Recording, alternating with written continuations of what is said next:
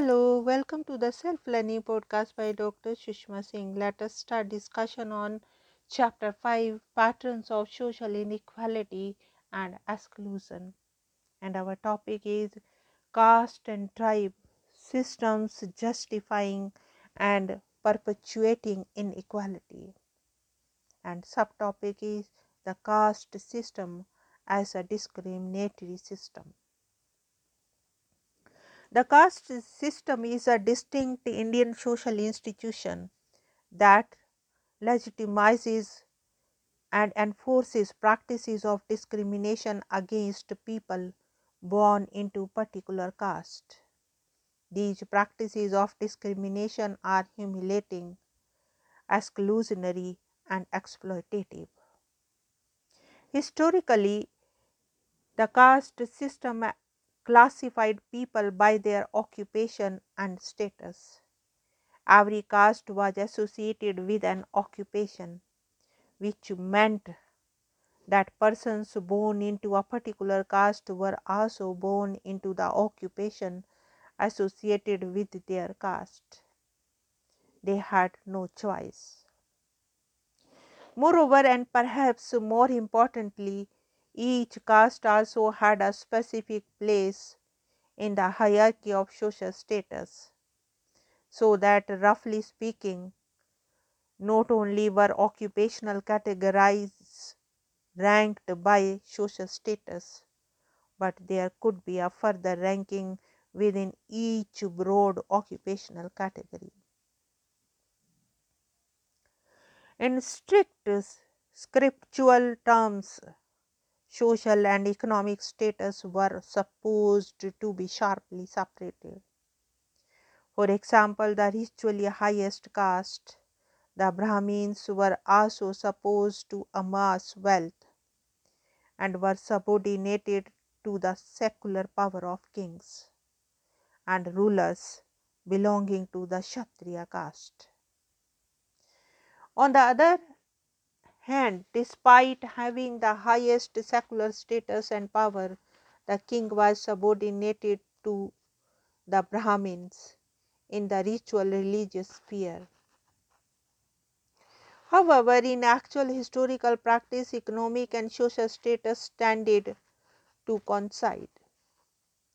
There was thus a fairly close correlation between social status and economic status. The high caste were almost invariably of a high economic status, while the low caste were almost always of low economic status. In modern times, and particularly since the 19th century, the link between the caste and occupation has become much less rigid.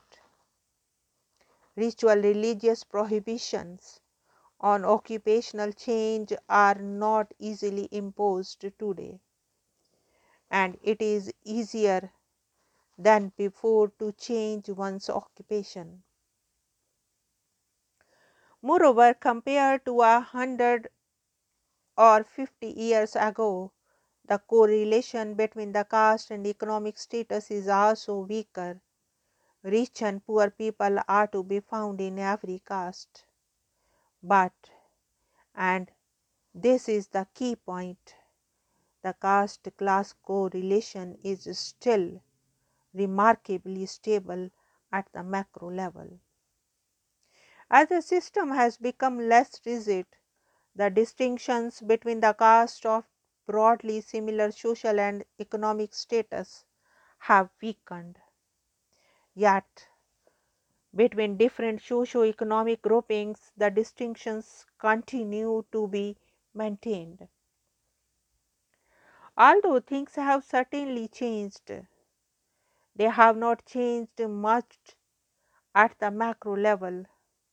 It is still true that the privileged and the high economic status section of society tend to be overwhelmingly upper caste, while the disadvantaged and the low economic status sections are dominated by the so called lower caste.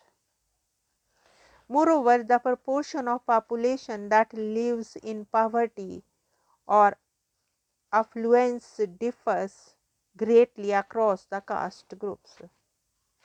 In short, even though there have been major changes brought about by social movements over more than a century, and despite changed modes of production as well as concerted attempts by the state to suppress its public role in inde- independent India. Caste continues to affect the life chances of India's in the 21st century. Now, let us move to the next point untouchability. Untouchability is an extreme and particularly vicious aspect of the caste system that prescribes stringent social sanctions against members of castes located at the bottom of the purity pollution scale. Strictly speaking, the untouchable castes are outside the caste hierarchy. They are considered to be so impure that their mere touch severely pollutes members of all other castes, bringing terrible punishment for the former and forcing the latter to perform elaborate purification rituals. In fact, notions of distance pollution existed in many regions of India, particularly in the south such that even the mere presence or, or the shadow of an untouchable person is considered polluting, despite the limited literal meaning of the word. The institution of untouchability refers not just to the avoidance or prohibition of physical contact, but to a much broader set of social sanctions.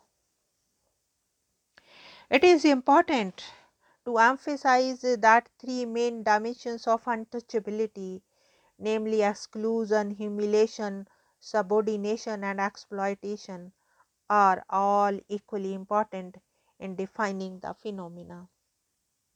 Although other touchable low caste are also subjected to subordination and exploitation to some degree.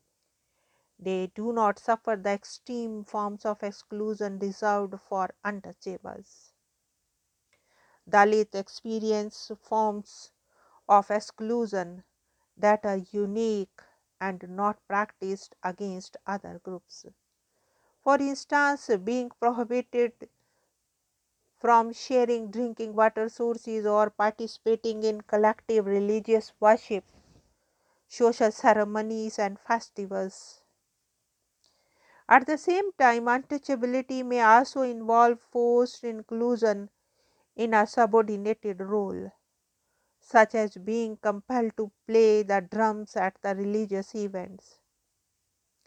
The performance of publicly visible acts of self humiliation and subordination is an important part of the practice of untouchability. Common instances include the imposition of gestures of deference, such as taking off headgear, carrying footwear in the hand, standing with bowed head, not wearing clean or bright clothes, and so on as well as routinized abuse and humiliation. Moreover, untouchability is almost always associated with economic exploitation of various kinds, most commonly through the imposition of forced, unpaid, or underpaid labor or the confiscation of property. Finally, untouchability is a pan Indian phenomena, although its specific forms and intensity vary considerably across region and socio-historical context. The so called untouchables have been referred to collectively by many names over the centuries.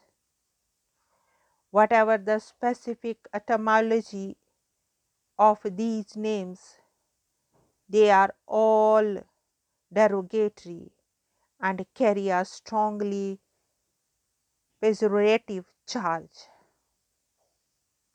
In fact, many of them continue to be used as forms of abuse even today, although their use is now a criminal offense. Mahatma Gandhi has popularized the term Harijan, literally children of God, in the 1930s to counter the pejorative charge carried by caste names. However, the ex untouchable communities and their leaders have coined another term, Dalit, what is now the generally accepted terms for referring to these groups. In Indian languages, the term Dalit literally means downtrodden and conveys the sense of an oppressed people. Though it was neither coined by Dr. Ambedkar nor frequently used by him. The term certainly resonates with his philosophy and the movement for empowerment that he led.